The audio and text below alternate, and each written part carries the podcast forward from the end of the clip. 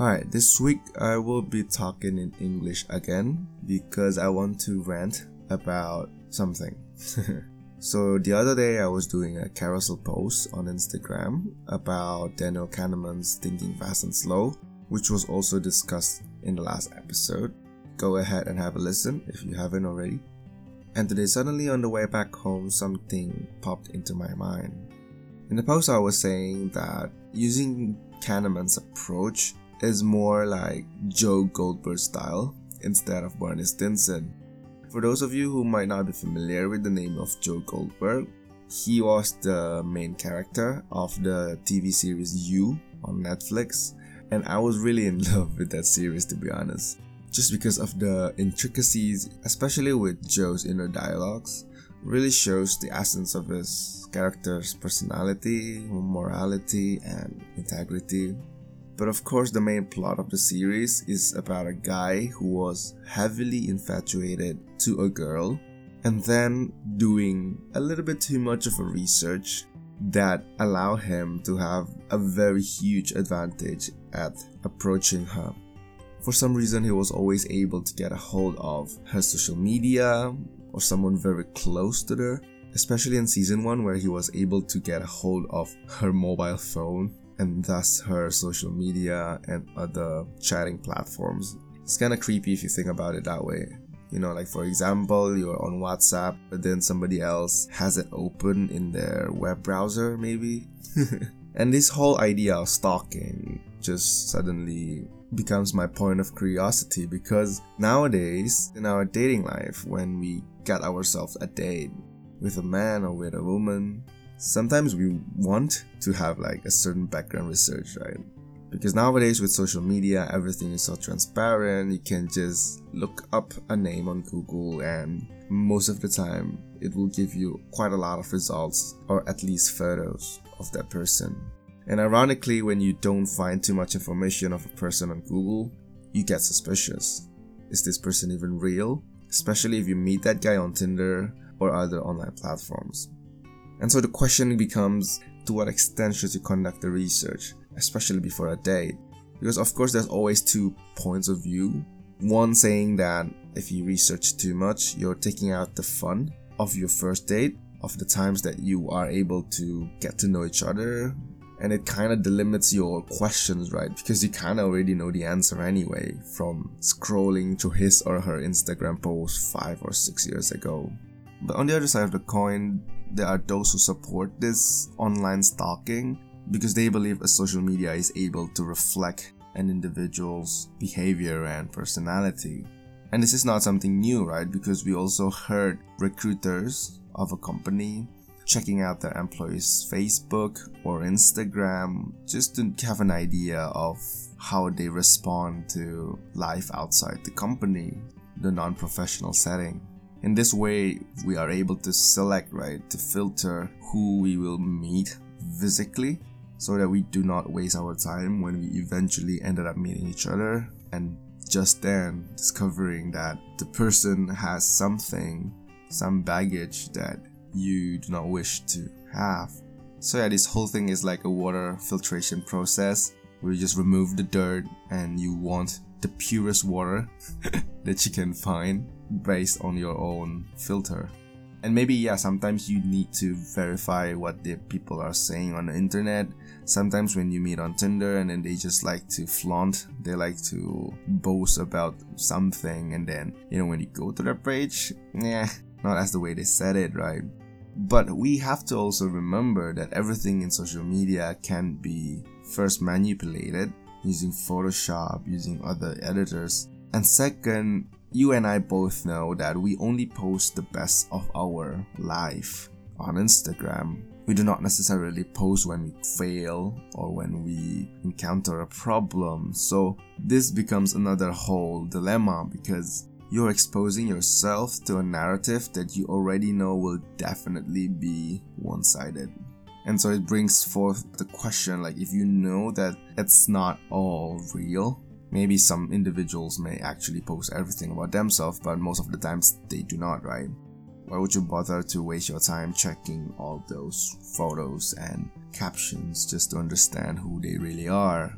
Like, so for me personally, if in a spectrum, I would definitely be lean towards the stalking guy. I am in general a very curious person, and so I prefer to know more than to know less. That is also probably why I love Joe Goldberg because he's like the extreme version of myself, but I kind of associate myself with him. this would sound wrong, but I wouldn't kill to get my crush, nor would I hold someone captive on a basement just to, you know, open myself a chance to get close to her. But I do like to stalk someone that I like, quote unquote, comprehensively, because I want to get an edge. Use that information to, let's say, surprise her with a sudden gift. But here's the biggest problem. If you already know a lot of stuff about her, sometimes it gets really hard to control yourself not to spill over that information, you know, revealing that you are a stalker. That's another question, right? Should you reveal to them that you already know stuff? Can you like say, Hi, so actually before I met you, I already Googled you and I know that you do this? Will that sound creepy? I think to a certain people it definitely will be, but to some other it may actually be sweet, right? so you exclusively took your time to study about me. Anyway, back to the point. there was this one time when I was on a date and then we were talking really, really close until I suddenly I said the wrong thing that basically exposed me of my stalking activities. You know, she was like, How did you know that I do this? it was really awkward and I tried to regain my composure. I just told her, I think you told me this before. I thought you were the one who said to me when we had our dinner last week, you were talking about this, this, this, and then you mentioned about that thing. At that time, I thought I had done it well because she did not seem to bring that question up again. But after that date, after that night, I started to notice that she was pulling back a little by little, and it was then that I knew that she knew and she was scared.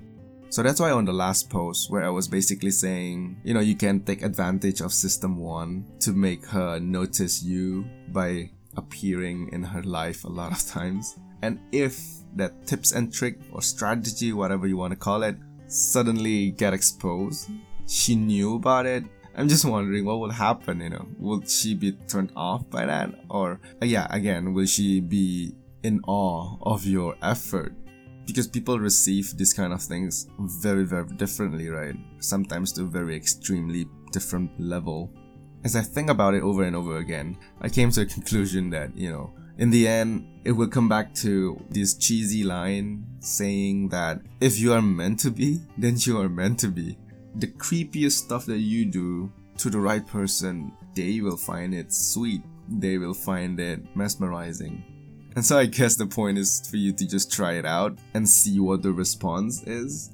If they respond well, then go ahead, keep doing. But of course, I think we need to keep a bottom line that no matter how much stalking you do, you do not use it to form a prejudgment of that person.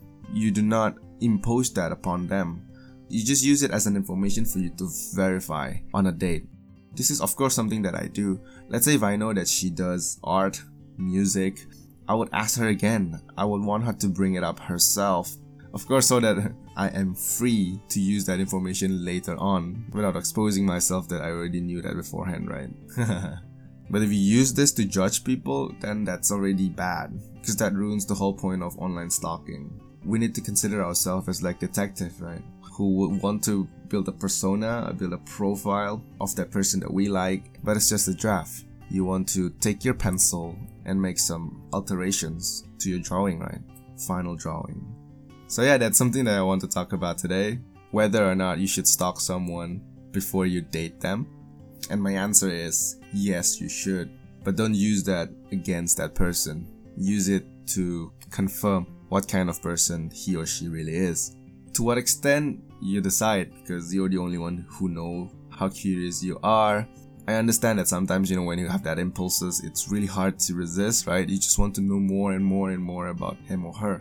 So that's really up to you. Will you extend yourself as far as Joe Goldberg? so yeah, do you agree to this?